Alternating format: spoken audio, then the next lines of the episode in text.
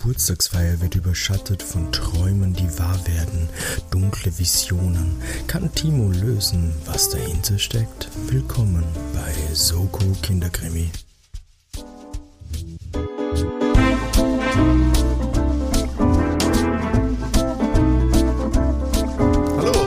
Herzlich willkommen zu Soko Kinderkrimi, dem Jugendkrimi-Jugendroman Mystery-Hörbuch-Hörspiel-Podcast mit Bildungsauftrag. Mein Name ist Timo und ich darf euch herzlich begrüßen hier zur Folge Nummer 56, wenn ich es richtig im Kopf habe. In der Folge, wo endlich wieder mein Sieg bevorsteht, möchte ich schon mal sagen, mein Sieg nicht nur über böse Übeltäter in Geschichten für Kinder bis Jugendliche, auch nicht nur über die Detektive selbst, denen ich natürlich ein Schnippchen schlagen will und vor ihnen auf den Fall drauf kommen will, sondern auch in gewisser Weise einen Sieg über den Mann, der mir alle 2 Wochen diese Geschichten überhaupt erst erzählt, der sie mitbringt, der sie aussucht und der sie vielleicht auch teilweise abändert, um mich auf verschiedene Fährten zu führen. Dieser Mann ist natürlich auch wieder da und sein Name ist Sascha. Hallo Sascha. Hallo Timo. Es war jetzt sehr hart für mich, nicht laut loszulachen.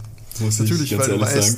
Ein böses Lachen, ein diabolisches, dämonisches Lachen, wenn du wieder mal weißt, dass es mir schwerfallen wird, mit einem Sieg diese Folge zu beenden. Weißt, das Schlimme ist... Geht schon eine schwierige Folge bevorsteht. Ich habe ja, wie gesagt, meine Liste an Folgen und habe ja auch Wunschfolgen dazwischen reinbekommen. Und bei dieser Folge eben, ich habe mir halt so, coole Sache, die ist super spannend und musste dann so lachen, wie ich unsere letzten beiden Folgen geschnitten habe, bearbeitet habe, wie ich gemerkt habe, so deine Stimmung sinkt schon so ein bisschen. Und ich habe das ja, so offen können wir sein, ich bereite das ja immer im Vorhinein vor, also doch etwas länger im Vorhinein. Und ich glaube, dass du das live machst, Sascha. Nein, das ist mir schon klar, nur ich meine, es hätte ja sein können, dass ich es gestern mache oder sowas. Auf jeden Fall habe ich mir das heute dann nochmal angeschaut und mir praktisch alles in Erinnerung nochmal zu rufen, um was es denn da geht, und habe mir dann so gedacht, so, schauen wir mal. Geil. Aber gut, du setzt zumindest die Erwartungen schon mal niedrig an, also hoch an, ich kann also nur glänzen, indem ich sie übertreffe oder einfach nur, so weißt du, durchschnittlich mal wieder durchrausche und keine Ahnung habe. Man muss wirklich dazu sagen, dass die Folge selbst für die 3 Fragezeichen-Sachen, die wir so haben, speziell ist. Und ich habe deshalb, wie ich das Ganze schon zusammengeschrieben habe, tatsächlich mir dazu geschrieben, welche Antworten ich akzeptiere sozusagen, weil es einfach sonst zu wild wird, glaube ich. Okay, naja, ich bin sehr gespannt. Wild ist normalerweise ja mein Spezialgebiet, muss man sagen. Also absurde Theorien. Ich glaube, dass ich da brillieren kann. Ja, schauen wir mal. Also, Sascha, ich meine, jetzt haben wir es eigentlich schon, ja, ich glaube, durch die Blume wurde schon ganz klar gesagt, was wir hier tun. Aber beziehungsweise hast du im Intro das ja schon gesagt, dass ich dir alle 2 Wochen was erzähle. Das stimmt natürlich. Also, ihr wisst Bescheid, wenn ihr noch weitere Fragen habt, könnt ihr euch gerne bei uns melden. Ihr könnt euch ganz einfach bei uns melden, nämlich auf Instagram unter soko-kinderkrimi oder auch per Mail. Da erreicht ihr uns unter sokokinderkrimi@gmx.at. Auf Instagram natürlich auch gerne folgen, liken und Co. Und ihr könnt natürlich auch Wunschfolgen einreichen, wie das ja einige von euch schon gemacht haben. Da immer gerne wieder was Neues gesehen, also auch neue Rateteams, die wir noch nicht bearbeitet haben. Kann sie nicht mehr viele geben, um ehrlich zu sein. Wir haben schon so schön querbeet alles behandelt. Das auf jeden Fall. Was ich mir letztens gedacht habe, da wir ja auch, also grundsätzlich ist ja unser Fokus doch auf deutschsprachige Sachen, da wir aber auch so Sachen wie 5 Freunde, 3 Fragezeichen, die ja ursprünglich aus dem Englischen kommen, hätten wir theoretisch so noch diese ganze Nancy Drew-Geschichten und Co. offen. Also da gibt es ja einiges aus dem Amerikanischen noch. Ja, es gibt sicher auch welche im spanischen Bereich, durch die du dich arbeiten könntest, Sascha, ich meine. Ich habe tatsächlich, wir gehen jetzt nicht drauf ein, wie ich auf das gekommen bin, aber ich habe jetzt tatsächlich 2 Folgen zum ersten Mal in meinem Leben von Murder She Wrote geschaut. Ah, ja. Fand ich unglaublich witzig tatsächlich. Also ich finde den Humor irgendwie witzig, das Ganze ist halt super cheesy gemacht und fast schon ein bisschen camp teilweise. Und ich frage mich auch immer wieder, warum läuft sie so viel? Also es gibt echt Situationen, wo ich denke so, chill, du musst da jetzt nicht hinlaufen, Omi. Sie weiß ja nicht, wie lange sie noch hat. Ja, ne.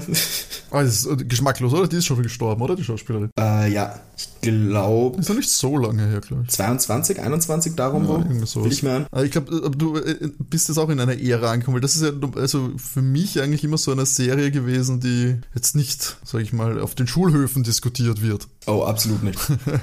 Ich habe jetzt wirklich was festgestellt mal die Tage. Was Erschreckendes. Die Serie, also im Deutschen heißt es ja Mord ist ihr Hobby. Diese Serie war für mich immer eine Oma-Serie. Die hat meine Oma geschaut und das war für mich so ein Öff, greif nicht an. War wahrscheinlich die Zielgruppe, oder? Ja, keine Ahnung. Aber es ist, wie gesagt, ich glaube, es ist dieser Punkt, weil es mittlerweile dadurch, dass das ja doch relativ alt ist, das Ganze, glaube ich, wirkt es halt schon wieder eben so eben Camp, cheesy, teilweise so einfach hart übertrieben und ich finde es schon wieder eben lustig dadurch. Das ist wahrscheinlich wie Columbo-Genre oder Magnum. Habe ich tatsächlich nie gesehen. Ja, ich auch nicht. Also als es aktuell war, ich weiß gar nicht, ob das so, ich glaube, es ist so alt, dass ich da vielleicht noch nicht auf der Welt war, aber selbst für die Wiederholungen war ich zu jung, aber es hätte, glaube ich, einen ähnlichen Charme, wenn man das nochmal anfängt. Ich bin tatsächlich, jetzt erzähle ich es, wenn wir schon dabei sind, ich bin tatsächlich drauf gekommen, weil Freunde von mir mich angesprochen haben, mehr als Scherz eigentlich, es gibt ein Pen-and-Paper-Role-Playing-Game, wo man alte Omis spielt, die Krimis lösen, aber das praktisch in dieser Stadt, wo das Ganze passiert, das ein bisschen gemischt ist mit dem ganzen Cthulhu-Mythos und Co. und es mehr auch so in einer Krimi-Horror Richtung auch geht. Okay. Und es ist eben inspiriert von eben zwei Sachen, Murder She Wrote und die H.P. Lovecraft-Werke. Also einfach eine Zusammenmischung, weil das finde ich einfach schon witzig. Und dann habe ich mir gedacht, okay, sollte ich das wirklich leiten, so ein Abenteuer, müsste ich mir ja fast mal Murder She Wrote anschauen. Und das war der Grund, warum ich das gemacht habe. Und wie gesagt, ich finde ich sauwitzig.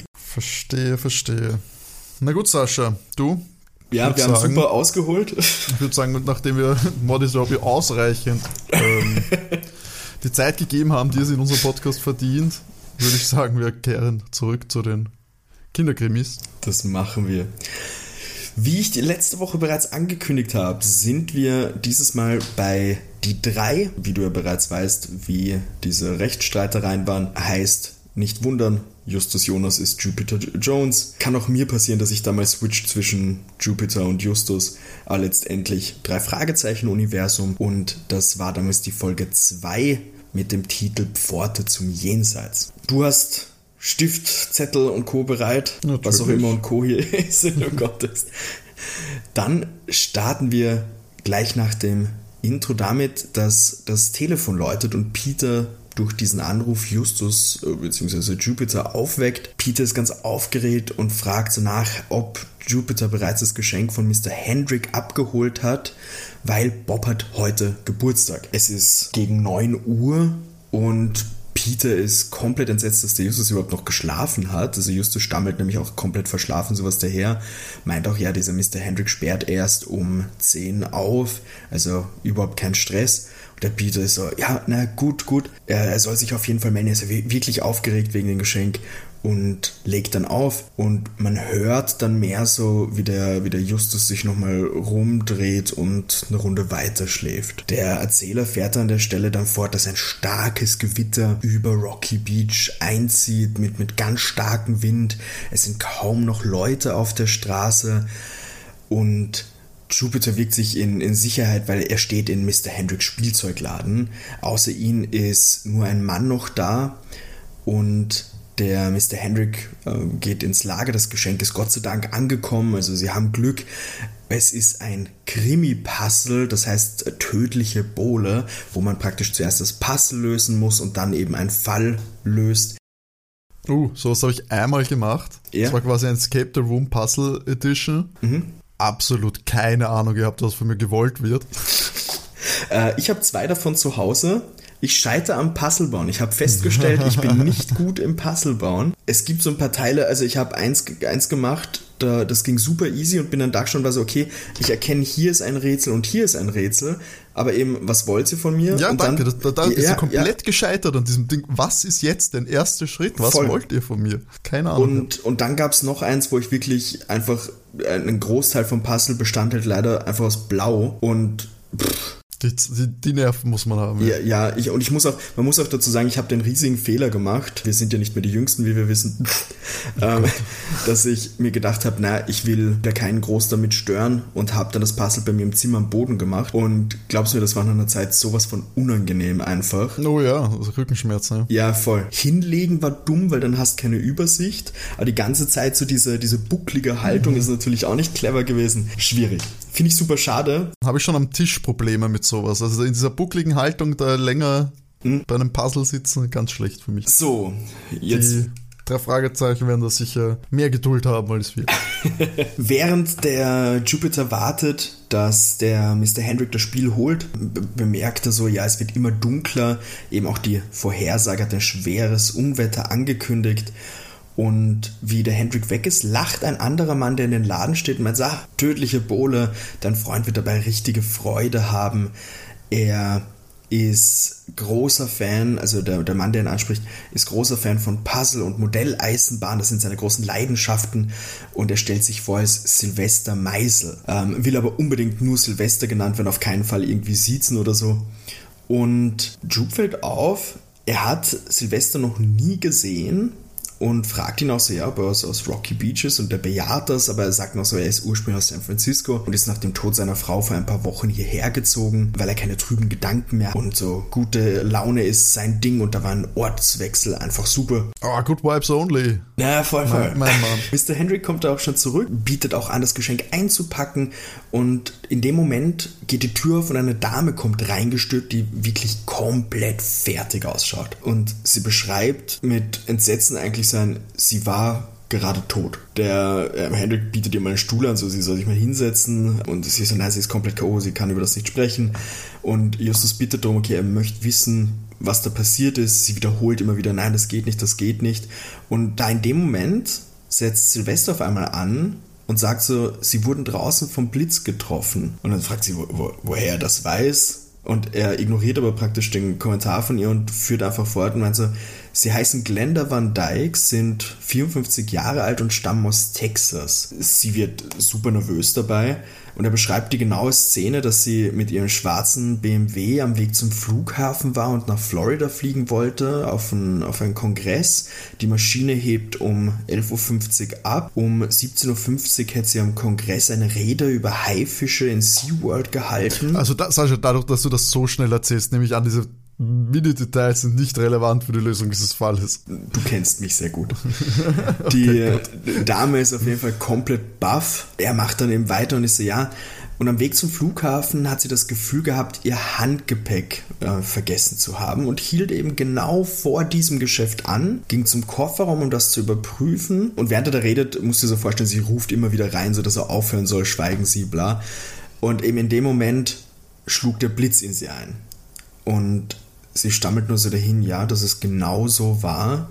Und sie hat auch das Gefühl, sich aus einer anderen Perspektive gesehen zu haben, als würde sie über ihren Körper da schweben und hat sich da leblos vor dem Wagen gesehen. Der Mr. Hendrick sagt, er möchte auf jeden Fall einen Krankenwagen verständigen. Da springt die Dame auf und sagt, nein, sie will nur ein Glas Wasser, sie darf auf keinen Fall ihren Flug verpassen. Der Hendrick holt dann auch das Glas Wasser und die Uhr der Dame ist auf jeden Fall stehen geblieben. Sie fragt dann eben, wie spät es ist. Es ist 10.20 Uhr und sie muss dringend zum Flieger. Sie darf den nicht verpassen, rennt praktisch los. Der Hendrick will sie aufhalten, schafft das aber nicht. Also rennt Jupe hinterher und meint zu ihr, ob ein Taxi nicht klüger wäre. Sie soll doch lieber nicht fahren, wenn das passiert ist. Von ihr kommt nur er soll sich auf keinen Fall einmischen. Sie konnte sich natürlich bereits erholen. Er soll einfach abhauen und sich aus dem raushalten. Und auch dieser unheimliche Mann im Spielzeugladen, der mehr über sie weiß als sie selbst. Und mit den Worten praktisch rauscht sie dann ab. Der Jupe rennt zurück in den Laden. Der Silvester fragt nach, ob die seltsame Frau abgehauen ist.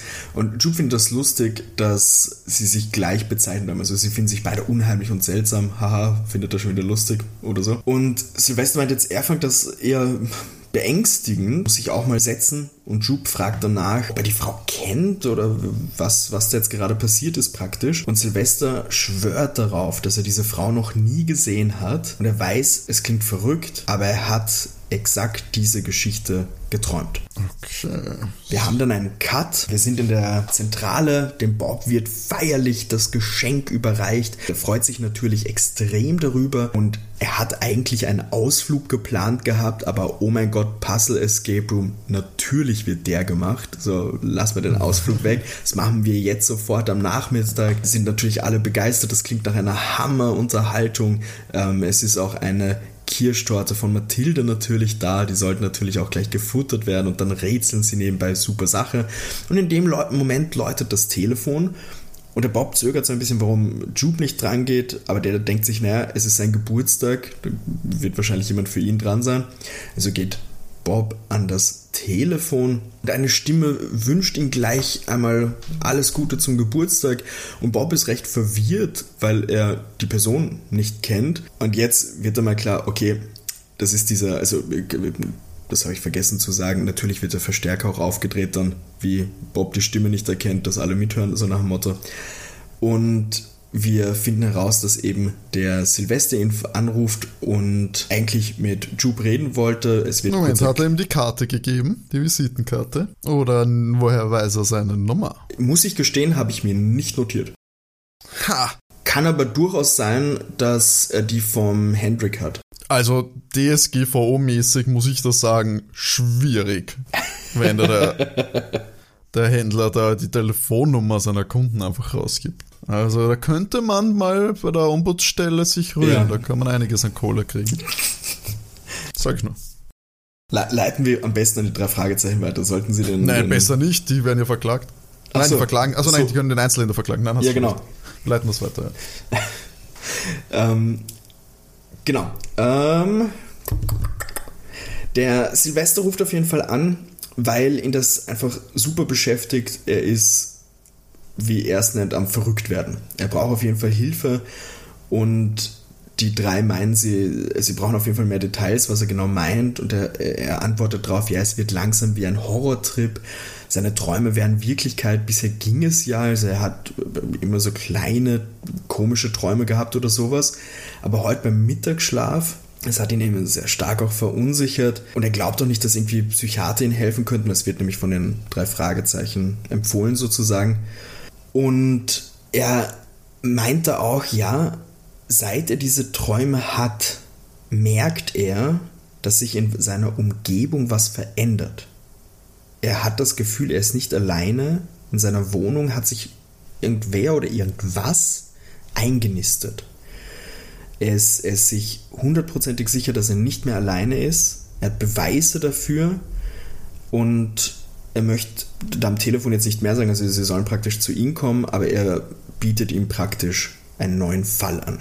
Wir haben dann wieder praktisch einen Cut. Sie treffen beim Silvester ein. Der wartet im Wohnzimmer auf die drei. Das Spannende an dem Wohnzimmer praktisch auf der gesamten Bodenfläche des Raumes ist eine Modelleisenbahnanlage aufgebaut mit allen möglichen Details und der Silvester sitzt da mit einer Schaffnermütze auf und Trillerpfeife um den Hals, begrüßt die Jungs, kommt dann zu ihnen und meint sie, ja, sie sollen aufpassen, dass sie da in nichts reintreten. Creep.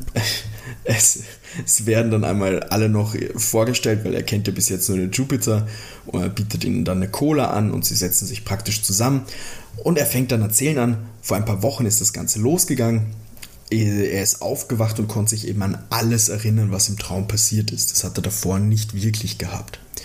Er beschreibt den Traum, also den ersten praktisch, an den er sich so richtig erinnern konnte und sagt uns, das war ein Raum mit einem riesigen Gong. Und ein Chinese ist von der Seite praktisch an den Gong herangetreten, hat den geschlagen und hat eine Schriftrolle dann vorgelesen. Und in dieser Schriftrolle stand Folgendes: Bring dein Glück in Sicherheit, bevor der Blitz dich trifft. Und danach ist er aufgewacht. Der Jupe oder die Jungs sagen so, okay, es ist ein komischer Traum, aber warum wirklich beängstigend? Und dann sagte sie, ja, es ist eher das Beängstigende, was dann am Abend passiert ist. Er war im Restaurant Ling P in der Dalton Street und am Ende praktisch am Ende des Essens hat er einen Glückskeks bekommen, Klassiker. Und in diesem Glückskeks war dieselbe Botschaft wie im Traum. Er zeigt ihnen auch den Zettel und ich finde das schon recht spannend. Spannend? So weird. Jupiter spricht da eben den unter Anführungszeichen Mitbewohnerin an, die Silvester da erwähnt hat, und er meint eben, ja, er spürt, dass er nicht alleine ist. Er hört nachts Schritte, ein Huschen, als würde jemand auf Socken rumrennen. Aber wenn er praktisch nachsieht, ist nichts zu entdecken. Jupe spricht mal noch diesen Beweis an, von dem er spricht, und Silvester holt das dann auch und gibt ihn einen Umschlag, und darin liegt ein langes, schwarzes Menschenhaar. Der Silvester erklärt, dass er heute zum Mittag geträumt hat, dass der Blitz in sein Haus einschlägt und er den Tod nur knapp entkommen ist. Nach dem Aufwachen war er super aufgewühlt, ist in die Küche gegangen, um sich was zu trinken zu holen, und da lag das schwarze Haar auf den weißen Kacheln vorm Kühlschrank. Er selbst hat eine Glatze, und in den 5 Wochen, in denen er bereits hier wohnt, also wie gesagt, ist er hergezogen, hat er kein einziges Mal Besuch im Haus gehabt. Also ein langes schwarzes Menschenhaar. Ein langes schwarzes Menschenhaar. Welche Haarfarbe hat der Chinese in seinem Traum? Du fragst mich Sachen. Das wird tatsächlich nicht erwähnt. Okay. Er sagt jetzt hier noch dazu, er wird die 3 darum bitten, dass sie den Fall übernehmen. Und der Jupe sagt dann an der Stelle noch, ja, sie müssen das auf jeden Fall klären. Also sie müssen noch drüber nachdenken. Und er soll ihnen bitte bis morgen Nachmittag Zeit geben. Das akzeptiert er auch. Aber auch, es hat alles mit Blitzen zu tun gehabt, gell? Bisher, ja. Okay. Wir haben wieder einen Cut und... Sie sind eben in der Zentrale und diskutieren das Ganze, und der Bob meint hier, er glaubt einfach, dass er mit der Einsamkeit nicht zurechtkommt oder so, und er findet einfach Zeugs. Vielleicht war Silvester in einem Reisebüro, um einen Urlaub zu buchen, und diese Dame, die er da getroffen hat im Spielladen, die war auch da, und da hätte er vielleicht alles belauschen können. Also dass praktisch das Drumherum irgendwie nur erfunden ist, aber es gibt für Jupiter auch keinen Sinn. Also da waren viel zu viele Infos dann wieder dabei. Und Bob und Peter tun so in der Situation ein bisschen, als wäre Jupiter dumm, also als würde er das nicht checken. Und meinen auch so, ja, der Typ hat vielleicht auch durch die großen Schaufenster bei Mr. Hendrick beobachtet, eben was draußen passiert ist. Daher weiß er das mit dem Auto, dass sie ausgestiegen ist. Und er will sich nur irgendwie seine Zeit vertreiben. Und auch das mit dem schwarzen Haar, wenn er vielleicht bei anderen Leuten war, dass das irgendwie auf ihn drauf war und dann runtergefallen ist. Also Silvester sollte eher einen Psychiater und einen Arzt besuchen. Also ergibt auch für Peter überhaupt keinen Sinn, dass sie irgendwie ein Phantom hinterherjagen, und er findet auch diesen Silvester komplett unheimlich. Also der Fall sollte abgelehnt werden, und Bob stimmt damit Peter überein. Und damit ist er tatsächlich überstimmt und beugt sich auch der Mehrheit, und sie rufen den Silvester an, um ihm das mitzuteilen. Der Silvester ist komplett baff, dass sie den Fall nicht übernehmen, aber er kennt praktisch sein, okay, sie halten ihn für komplett verrückt, wird auch ein bisschen wütend und fragt dann, ob er auf Verstärker gestellt ist und ob ihn alle hören können. Und er begrüßt dann nochmal Bob, wünscht ihm einen schönen Geburtstag und spoilert ihn das Krimi-Puzzle komplett, lacht dann und legt auf. Oh, what? Bob ist logischerweise super sauer in der Situation. Und wir haben dann einen größeren Zeitsprung. Es vergehen ein paar Tage, und ich habe mir gleich dazu geschrieben, weil ich wusste, dass du das fragen wirst. Es wird keine Zahl genannt. Es wird nur gesagt, dass ein paar Tage vergehen. Okay, ein paar Tage vergehen. Ist eine Woche oder ein paar Tage? Jupiter ist lacht, warte kurz, Spoiler, das Krübers und lacht dabei. Das ist auch ziemlich genau, krass. Und legt dann auf. Mhm. Genau, ein paar Tage vergehen, es wird eben keine Zahl genannt, und Jupiter ist unterwegs, ist gerade einkaufen, und beim Supermarkt an der Kasse trifft auf eine Dame und denkt sich, die kennt er doch. Das ist doch die Dame, die letzten Montag im Supermarkt. Und denkt sich, das ist doch die Dame, die letzten Montag im Spielzeugladen war. Aber im Spielzeugladen war die Dame blond und nicht schwarzhaarig. Er spricht sie darauf an, ob sie das nicht zufällig ist. Und sie meint so, nein, also sie kennt ihn nicht. Und geht raus und läuft fast schon weg und geht zu einem schwarzen BMW. Jupiter verkündet da schon so sein bisschen... War der schwarze BMW das Auto, mit dem sie gefahren ist, laut Silvester, oder hat er das nicht erwähnt? Genau. Also doch. Das habe ich auch vorher erwähnt, ja. Und Jupiter verkündet hier so praktisch sein, okay, die Detektive haben wohl einen neuen Fall. Es gibt eine Sonderbesprechung in der Zentrale. Jupiter schildert den Vorfall im Supermarkt. Bob und Peter sind komplett verwirrt und denken, das ist ja komplett komisch einfach. Könnte diese Glenda Van Dyke das Phantom aus der Wohnung sein? Jupiter vermerkt hier auch, er hat beim Zahlen im Supermarkt tatsächlich den Namen auf der Kreditkarte gesehen und der Name auf der Kreditkarte war Dorothy Winter.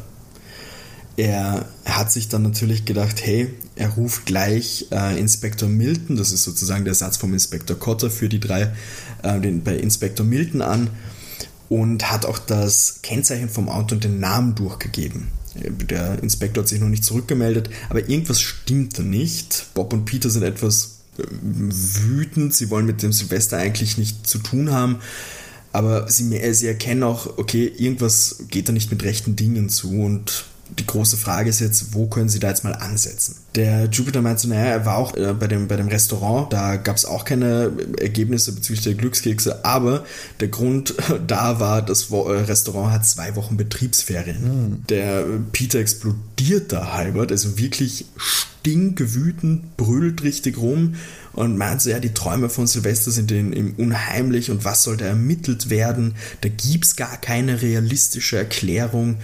Und Jupiter und Bob meinen, er soll mal runterkommen. Bis jetzt klingt also, doch alles komplett erfunden, oder? er versteht nicht, warum er so auszog und Peter schnaubt durch und erzählt dann, ja, er hatte einen Albtraum. Sie haben sich bei Silvester in Schränken versteckt und dann kam ein Schrei aus der Küche. Er ist losgerannt und da lag Jupiter tot auf den weißen Kacheln. Bob meint an der Stelle, hey, jetzt krieg dich mal ein. Jupiter ist auch so, hey, komm, runterschrauben, das ist Blödsinn. Aber der Peter fährt doch rein, ja, warum sollen sie überhaupt beim Silvester ermitteln? Jupp versucht das wieder zu entspannen, also es ist einfach eine richtig ungute Stimmung. Und es wird dann auch so gemeint, so, ja, der Peter, der Traum wird bald vergessen sein, also, ja. In dem Moment läutet aber das Telefon, Peter ist immer ziemlich wütend und da ist tatsächlich dann eine unbekannte Person, eine ziemlich creepy Stimme, definitiv ein bisschen Stimmverzerrer dabei, die sagt, du wirst sterben, Jupiter Jones, und legt auf. Peter ist jetzt überzeugt, dass bei seinem Traum, dass da ein Funken Wahrheit dabei ist und dass der wahr werden kann. Der Bob beschuldigt Peter, dass er da irgendwas eingefädelt hat, weil er Angst eben vom Silvesterfall hat und deswegen jetzt einfach die anderen 2 Detektive da verarschen möchte oder praktisch abhalten möchte. Der Peter ist komplett baff, dass der Bob ihm sowas zutraut und hat zumindest erwartet, dass Jupiter ihn verteidigt, aber es scheint ja niemanden irgendwie zu interessieren. Er ist anscheinend ja nur hier irgendein Träumer und wenn sein Traum wahr wird, dann hat niemand mehr was zu lachen und er haut dann ab. Es scheint ihn hier sowieso niemand zu vertrauen und eben geht. Größter Streit zwischen den dreien. Das klingt so, das ist ja wirklich dramatisch. Ja, die anderen beiden sitzen nochmal so ein bisschen baff da und es läutet das Telefon. Es sind eben Bob und Jupiter da, Peter ist wirklich gegangen und es ist Inspektor Milton dran. Der berichtet, er hat sich alles angeschaut, also Glenda Van Dyke scheint nicht zu existieren. Und unter dem Namen Dorothy Winter sind 48 Personen gemeldet. Also in dem Bereich, den sie gesucht haben. Es wird ja Kalifornien, glaube ich, genannt. Okay, warum macht man das auf ganz Kalifornien? Frag mich nicht. Das Einkauf in Rocky Beach wird sie ja wohl nicht aus L.A. kommen. Das Auto ist ein Leihwagen. Und da konnte er nichts Näheres dann herausfinden. Der Inspektor erinnert den Jupiter nochmal daran, dass er ihn verständigen muss, wenn irgendwas passiert, das gegen das Gesetz geht. Das muss er ihm versprechen und danach wird das Telefonat beendet. Sie reden dann nochmal über den Pete, was da los war. Auch der Anruf eben danach, also der Anruf mit praktisch, dass Jupiter sterben wird. Jupiter ist sich sicher, dass der Peter damit nichts zu tun hat, aber es ist mehr als eigenartig, was hier alles passiert. Wir haben wieder einen Cut. Bob und Jupiter fahren zu Silvester. Die Ausrede dafür, dass der Peter nicht dabei ist, ist, dass der einfach mit einem anderen Fall beschäftigt ist oder sowas. Und dort angekommen entschuldigen die beiden sich mal für ihre Absage, dass sie den Fall zuerst abgelehnt haben und sagen jetzt, okay, nein, sie möchten den in Angriff nehmen und haben auch schon einen Plan. Und der Plan ist tatsächlich, sie machen genau das, was der Peter geträumt hat. Sie wollen sich verstecken und schauen, ob praktisch jemand einbricht in der Nacht, ob da irgendwas passiert. Sollte nichts passieren, müssen sie anders an das Ganze herangehen. Wir haben wieder so einen Cut so etwas später. Es ist schon kurz davor, dass es dunkel wird. Silvester schließt alle Vorhänge, damit man von draußen nicht rein sieht, weil wenn ja Licht an wäre, könntest du ja super ranschauen. Und um Mitternacht rum geht Silvester schlafen, lässt aber alle Türen, also im Haus, nicht nach draußen logischerweise, lässt aber alle Türen offen, damit eben Jupiter ihn vom Wohnzimmer aus sehen kann. Der versteckt sich dort hinter der Couch. Und Bob ist in einem Wandschrank im Flur und hat von dort aus die Haustür im Visier. Die Jungs kämpfen schon mit der Müdigkeit, wie es so gegen 1 Uhr wird. Der Silvester schnarcht vor sich hin. Tatsächlich gegen 1:30 dann kommt jemand rein. Es schaltet die Taschenlampe an und eine Stimme sagt, er schläft. Und Jupiter sieht, wie Dorothy Winter und ein Mann ins Schlafzimmer ans Bett gehen. Die Frau zieht ein Glasfläschchen raus, schraubt den Deckel ab und hält das Silvester unter die Nase. Der stammelt irgendwas zusammen und sie sagt, das wird eine Weile reichen. Der Mann gibt ihr eine Umhängetasche und da holen sie Beamer und Laptop raus und bauen das auf. Und das wird so positioniert, dass das Bild an der Zimmerdecke erscheint. Dann halten sie das Glas wieder nochmal unter den Arm und Silvester macht wieder ein paar Geräusche. Und die Dorothy macht ihm die Augen auf und sie spielen einen Film ab. In diesem Film ist es praktisch aus der Sicht von Silvester, es wird auf einen OP-Tisch liegen. Und ein Mann und eine Frau operieren ihn. Silvester fällt praktisch im Film ins Koma und im Film ist auch eben die Dorothy und ihr Begleiter, die OP machen. Moment. Und dann kommt, ist das aus der Ego-Perspektive oder ist da wirklich Silvester in diesem Film drin? Nein, das ist wirklich aus der Ego. Also so. Er sieht praktisch die Szene, wie die an ihm rumoperieren sozusagen. Und dann kommt so ein computeranimierter Lichttunnel und am Ende öffnet sich eine Tür, blitzschnell, es ist dunkel, Blitze leuchten auf und ein Chinese taucht auf. Und dieser Chinese sagt, Silvester, ich bin es, Tao. Du solltest gar nicht hier sein, warum hast du die Pforte zum Jenseits geöffnet? Ich sehe, du bist verletzt, doch noch ist dein Platz unter den Lebenden. Gehe zurück und bring unser Glück in Sicherheit. Die anderen werden es sonst finden und dir nehmen. Beeil dich, mein Freund. Du musst dich beeilen. Danach schließt die Dorothy wieder die Augen. Sie bauen das Ganze ab. Der Mann meint so, ja, lass uns abhauen. Er glaubt auch, mit der Pforte im Jenseits haben sie ihm jetzt den Rest gegeben.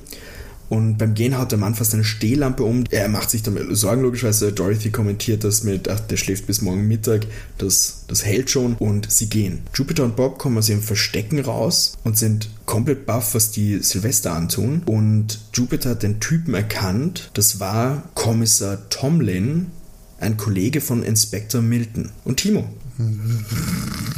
Ja, frag mich mal was. Es ist soweit. Ja.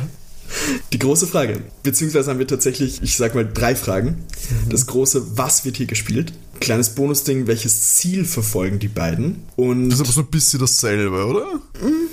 Aber was wird gespielt? Ich meine, es ist ja offensichtlich, dass sie seine Träume beeinflussen und dann so tun, als wird das echt werden oder irgendwie sowas. Oder ihn beeinflussen oder glauben machen, dass es echt ist. Und die letzte Frage, ja?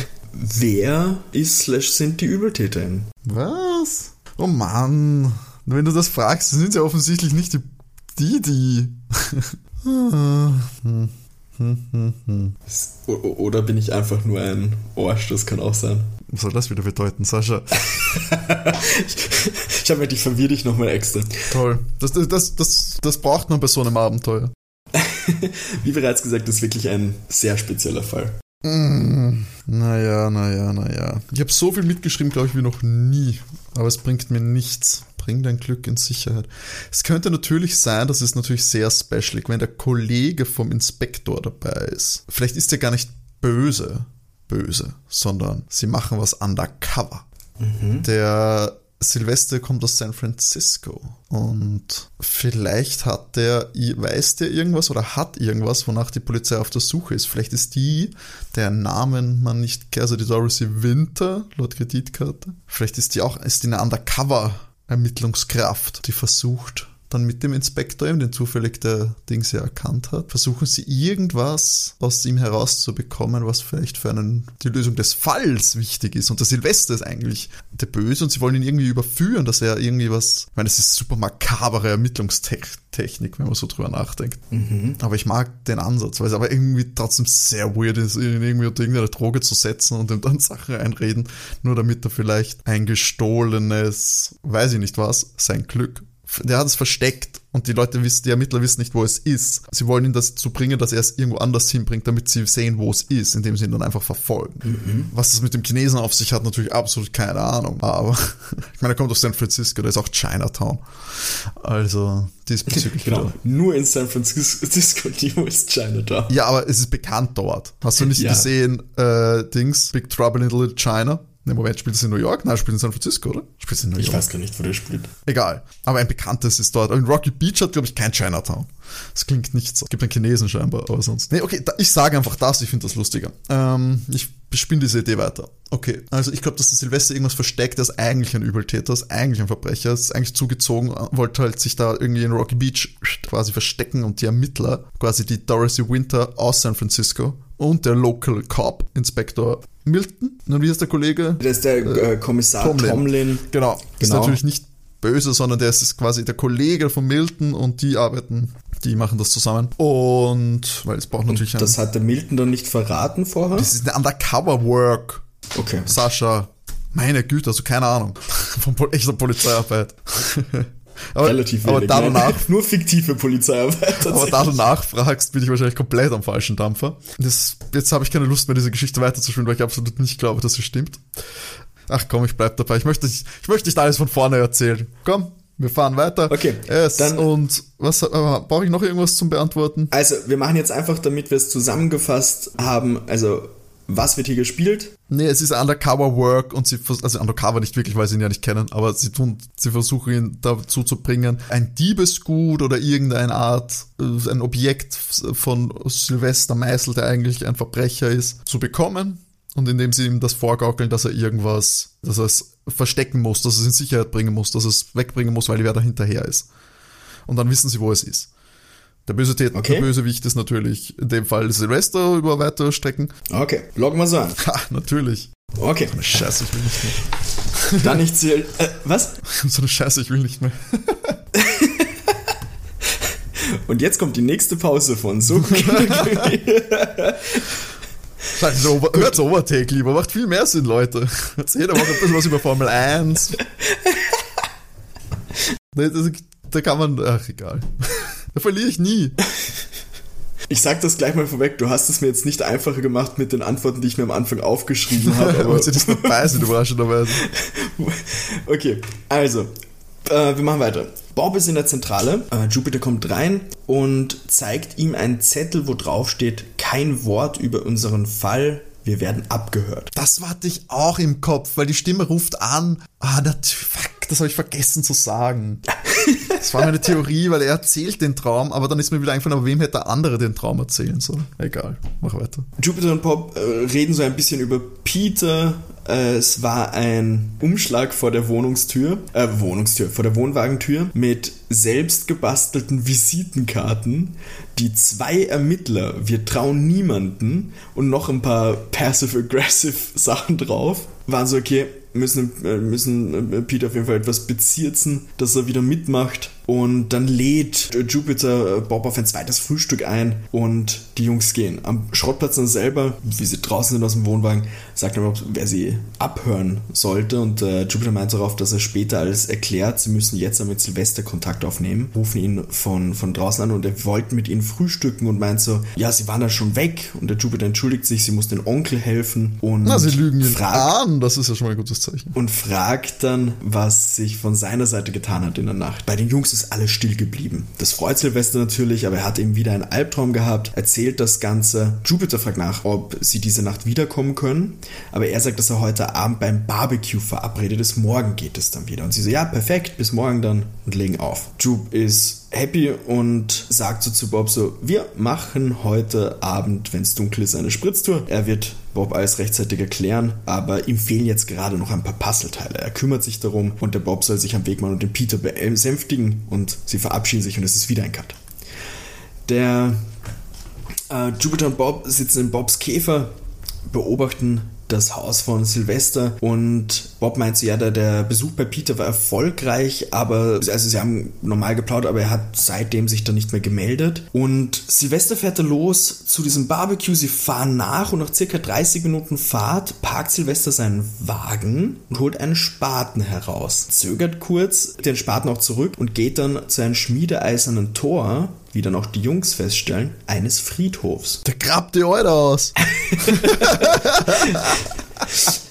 der Bob kommentiert das nebenbei mit seinen, oh, das ist wohl kein Barbecue. Und sie spazieren vorsichtig hinterher, verstecken sich hinter ein Gebüsch und der Silvester sitzt da, zündet sich eine Zigarette an und raucht gemütlich. So ein Rascheln und der Silvester meint also, ja, sie sollen rauskommen. Und da kommt Dorothy Winter daher und bedroht ihn mit einer Waffe. Fragt, was hier passiert. Er weiß nicht, was sie von ihm will. Und sie meint dann, er soll sie zum Versteck bringen. Und er meint, sie irrt sich komplett und zählt praktisch runter. Und in dem Moment hüpft Peter raus aus einer Ecke und überwältigt die Dame. Silvester ist komplett verwirrt und wir wissen, was hier los ist. Dann kommen auch Jupiter und Bob dazu und meinen, sie können das erklären.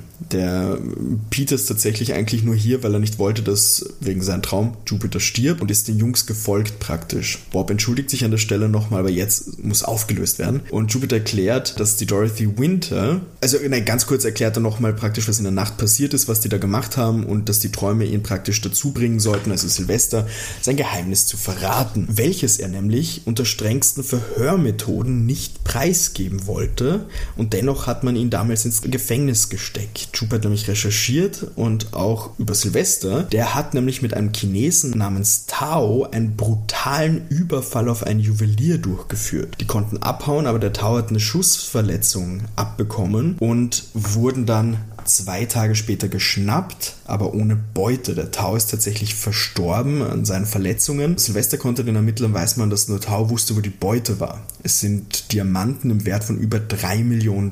Silvester sagt, dass er für 5 Jahre seine Strafe abgesessen hat, die Beute ist aber verschollen. Also musste man sozusagen auf sein Unterbewusstsein spielen.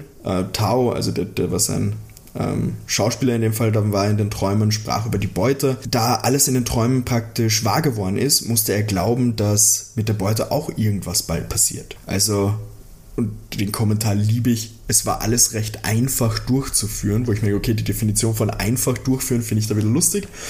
Aber ja, das Dumme auf jeden Fall führt hier Jupe an von Miss Winter ist, wenn sie im Supermarkt gesagt hätte, dass sie Jupiter kennt, hätte er nie weiter recherchiert und die Wanze unterm Tisch wurde von den Typen, den Tomlin praktisch, installiert, da Mrs. Winter erkannt hat, dass sie einen Blödsinn gemacht hat. Also das hat sie im Nachhinein auch realisiert und so konnten sie eben, wie du vorhin angemerkt hast, auf Peters Traum eben auch reagieren. Jetzt ruft Jupiter Inspektor Tomlin aus dem Gebüsch raus und sagt ihr, ja, er hat nochmal telefoniert und Inspektor Tomlin ist ein ehemaliger Kollege von Inspektor Milton. Das ist gemein. Ehemalig, weil er wurde vor 2 Jahren suspendiert, weil er geheime Infos an eine Versicherungsgesellschaft weitergegeben hat. Kavaliersdelikt in meinen Augen, der Mann ist unschuldig. Und zufälligerweise die Versicherungsgesellschaft, die auch die Diamanten versichert hat, die gestohlen worden sind. Und da kommt Dorothy Winter ins Spiel, weil die ehemalige Funderin der Buster Limited Company, jetzt zum ersten Mal erwähnt, keine Ahnung, was das genau ist, und war auch Gerichtspsychologin. Und Bob kommentiert hier also schöne Methoden, um die Verluste wieder reinzubekommen. Tomlin lobt praktisch die Methoden von Mrs. Winter, was die anderen lustig finden. Auch Silvester. Und Silvester meint hier so, ja, die Beute und das Versteck wird hier immer wieder erwähnt. Aber wo soll das Versteck sein? Also er weiß nicht, wo das sein soll. Es sind hier viel zu viele Gräber, um das zu finden. Die Kirche wäre ja auch nicht happy, wenn das gerichtlich bestimmt werden würde, dass hier die Gräber umgegraben werden und Co. Und fängt Lachen an und das Lachen heilt so richtig über den Friedhof und wird immer stärker, wird richtig creepy und da läutet ein Telefon und Jupiter hebt ab und klingt komplett verschlafen. Peter ist dran und Jupiter ist froh über den Anruf und meint so, ja, ohne seine Hilfe hätten sie den Fall Silvester Meisel nie gelöst, das hätte ein böses Ende genommen und ob sie sich eh wieder vertragen, das versteht Peter einfach nicht, was er da meint. Jupiter meint so, ja, dass eben Silvester die anderen hinters Licht führen kann, aber ihn eben nicht. Die Gräber werden nach 25 Jahren aufgelöst, außer die Hinterbliebenen verlängern den Vertrag, also muss es ein Grab sein, wo er sich sicher sein konnte, dass es eben noch länger da ist und Jupiter weiß auch noch, welches das ist und der Peter lacht auf und meint so, Jupiter, jetzt mal hier entspannen, was für ein Blödsinn redest du? Er wollte doch gerade noch das Krimi-Puzzle abholen, ob er wieder eingeschlafen ist und Jupiter so, meint so, eingeschlafen? Wir hatten keinen Streit, es gibt keinen Silvester Meisel, was den Peter nur komplett verwirrt und der Jupiter lacht darauf und meint so, ach Peter, ich könnte dich knutschen, wenn du wüsstest, was ich eben Verrücktes geträumt habe. Das will der Peter aber gar nicht wissen, vor allem wenn er ihn dann knutschen will und die beiden lachen und darauf folgt das Outro zu dieser Folge. Was soll ich? Ich habe jetzt 30 Sekunden, ich muss jetzt irgendwo in Sekundenschlaf verfallen sein, weil ich einfach nicht mehr mitgekommen bin, was jetzt gerade passiert. Ich habe so gedacht, so was? Hab ich jetzt irgendwas nicht gecheckt? Warum, der war doch dort, was redet er? Ich habe gesagt so, hä? Mein Gott, eine Traumfolge. Das ist ja das Allerdümmste. Also bei aller Liebe. Für was? Warum? Ich meine, die Idee ist bescheuert. Deswegen wahrscheinlich. Nur deswegen wollte ich eine Traumfolge. Warum? Tatsächlich, meine Überlegung, ohne Spaß, war wirklich so ein, haben sie das wirklich geträumt oder war das am Ende wieder irgendein Drogengeschichtel von denen? Du warst von den Dreien. Nein, vom Tomlin und also von der Winter. Das war so eine Inception-Geschichte, wo am Ende irgendwer muss den Kreisel drehen, um zu schauen, ob er noch im Traum ist oder nicht. Ja, jetzt habe ich gedacht, es geht noch so weiter, aber...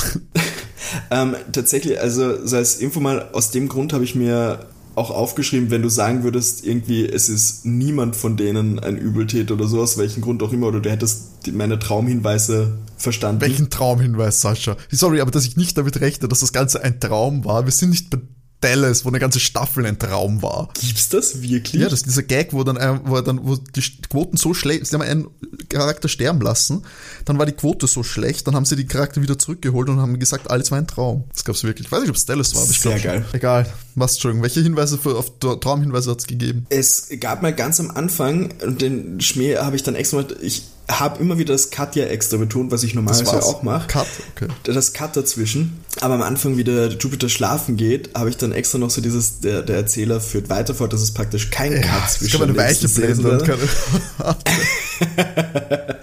Und andere Sachen waren halt super übertrieben auch, grundsätzlich dazwischen das mit den Visitenkarten und Co.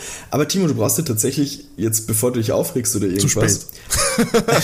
Ich habe mir tatsächlich als akzeptierte Antworten zwei verschiedene Sachen aufgeschrieben, praktisch eben kommst du auf den Traumschmäh drauf oder kommst du zumindest so dahinter, was da gespielt wird. Eigentlich bist du auf das draufgekommen, was da gespielt wird. Du hast zwar den Teil jetzt nicht... Gut, wie gesagt, das ist ein bisschen fies mit den ehemaligen Kollegen und so weiter, aber letztendlich, dass der Sachen gestohlen hat, dass es versteckt ist und so weiter und dass sie ihn so dahin locken wollen, das hast du, also wäre ich gewillt, dir den Punkt zu geben. Das würde ich herzlich begrüßen, Sascha. Vor allem, weil ich ja jetzt auch sehe, das Motiv der Übeltäter war ja nicht wirklich eine Frage. Deswegen muss man das ja so, wer ist denn wirklich der Übeltäter? Muss man auch fragen. Ich hab mir tatsächlich so in Klammer hingeschrieben, so dieses alle drei ja. Oder niemand. Ja, niemand. Also wegen dem Traum.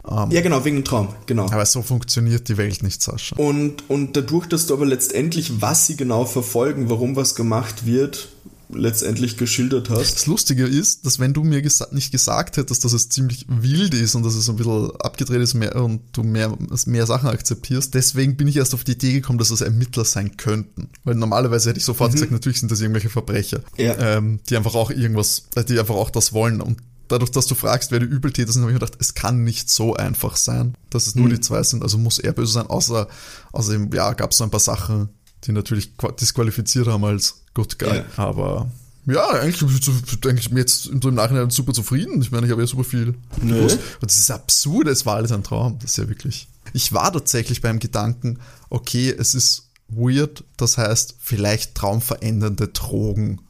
So weit wäre ich gekommen, also das mit dem Film jetzt nicht, aber das hätte ich mir noch gedacht, ja... Da kommt man hin. Ja, meine Hoffnung war ein bisschen dadurch, dass es halt semi-ethisch korrekt ist, dass du drauf kommst, dass eben keine offizielle Ermittlung sein kann. Also, dass das nichts Offizielles ist. Aber wilde Zeiten. Ja. Vielleicht ist der Schatz, weil vielleicht geht es auch wieder um Waffen. Vielleicht ist wieder ein Waffenhändler. Ich muss aber auch sagen, wie gesagt, ich habe das jetzt zum ersten Mal gehört, wie ich das vorbereitet habe. Und auch da habe ich mir gedacht, wie der Peter da seinen Auszucker hatte. Mhm. Und dann eben auch diese passive-aggressive Visitenkarten, wo ich mir gedacht habe, okay, chillt's mal alle zusammen. Und dann eben am Ende war ich aber auch kurz pisst mit so, war das jetzt ernsthaft eine Traumfolge? Und dann ist aber mein Hirn wirklich eben in diese Inception-Richtung gegangen mit, oder haben die das irgendwie geschafft, die mit Droge tatsächlich zu beeinflussen? Aber das fände ich auch sehr cooler Gedanke, aber natürlich auch eine unfaire, also ich glaube, da rechnest du den Schreiberlingen ein bisschen zu viel an. ja, voll. Ich könnte mir aber vorstellen, dass, also ich habe das noch nicht gemacht, wenn ich in irgendwelche Foren gehe, dass diese Folge, glaube ich, bei den Fans sehr speichert. Ja, sehr polarisierend, das kann ich mir vorstellen. Ja. Kann ich mir sehr gut vorstellen. So im Nachhinein, ich fand es auf jeden Fall super gemacht. Finde ich auch, klingt cool. Vielleicht, wenn man es nochmal hört, dass man vielleicht gibt es ein paar Zeichen. Weißt, das ist so wie bei Inception, wo man vielleicht dann darauf achtet, was ist Traum, was ist echt. Vielleicht gibt es das da dann doch auch. Vielleicht. Wir sollten auf jeden Fall irgendwann mal die Traumfolge machen, die Clip-Show, nur mit Highlight-Clips und eine Musical-Folge natürlich. Das sind die Sachen, die wir noch... Oh, du weißt, dass ich bei einer Musical-Folge... Ja, ich meine, wir müssen selber singen, Sascha. Ich weiß nicht, ob wir das uns und unseren Fans antun wollen. Es gibt doch sicher irgendwelche Funktionen hier in diesem Programm, dass man die Stimme nur so mit Autotune. Wir klingen dann so wie Sänger XY, wo es einfach nur noch nach Computer klingt und wirklich nach gar keiner Stimme. Wir lassen es AI machen, einfach. Weißt du, es gibt sicher jetzt schon sehr viel Material mit unseren Stimmen, speisen damit eine AI, die dann einfach uns auf die richtigen Töne pitcht. Das ist eine Idee. Ja. Und wenn ihr die nicht verpassen wollt, also auf jeden Fall unseren Podcast überall auf allen Kanälen folgen, damit ihr ja nicht diese eine Musical-Folge verpasst. Wir werden sie nicht ankündigen. Das könnte jede Folge sein, Leute. Auch eine der letzten 55, also lieber nochmal reinhören. Vielleicht haben wir die schon längst gemacht und es ist alles nur ein Traum, Leute. Und ja, also fleißig Soko Kinderkrimi hören, auch die alten Folgen gerne. Empfehlt uns weiter. Und ja, Sascha, was gibt's beim nächsten Mal? Beim nächsten Mal kommen wir zu einem Team, das wir schon lange, lange nicht mehr hatten. Und zwar Tiger-Team. Aus den Federn von... Ja. Ha, da kenne ich aus den... Oh, hey, du bist heute richtig gut drauf. Aus den Federn von Thomas Brezina, das Tiger-Team, mit der Folge Der Albtraumhelikopter. Oh. Albtraumhelikopter 117. Also wenn ihr das nicht verpassen wollt, wenn wir wieder den Hubschrauber machen, dann schaltet es auf jeden Fall in 2 Wochen wieder ein. Und ich nach meinem Ausgleich bin natürlich auf mehr aus, will die Führung. Also nicht verpassen, ob ich es hinbekomme. In diesem Sinne, bleibt brav, bleibt gesund und bis zum nächsten Mal. Tschüss. Ciao.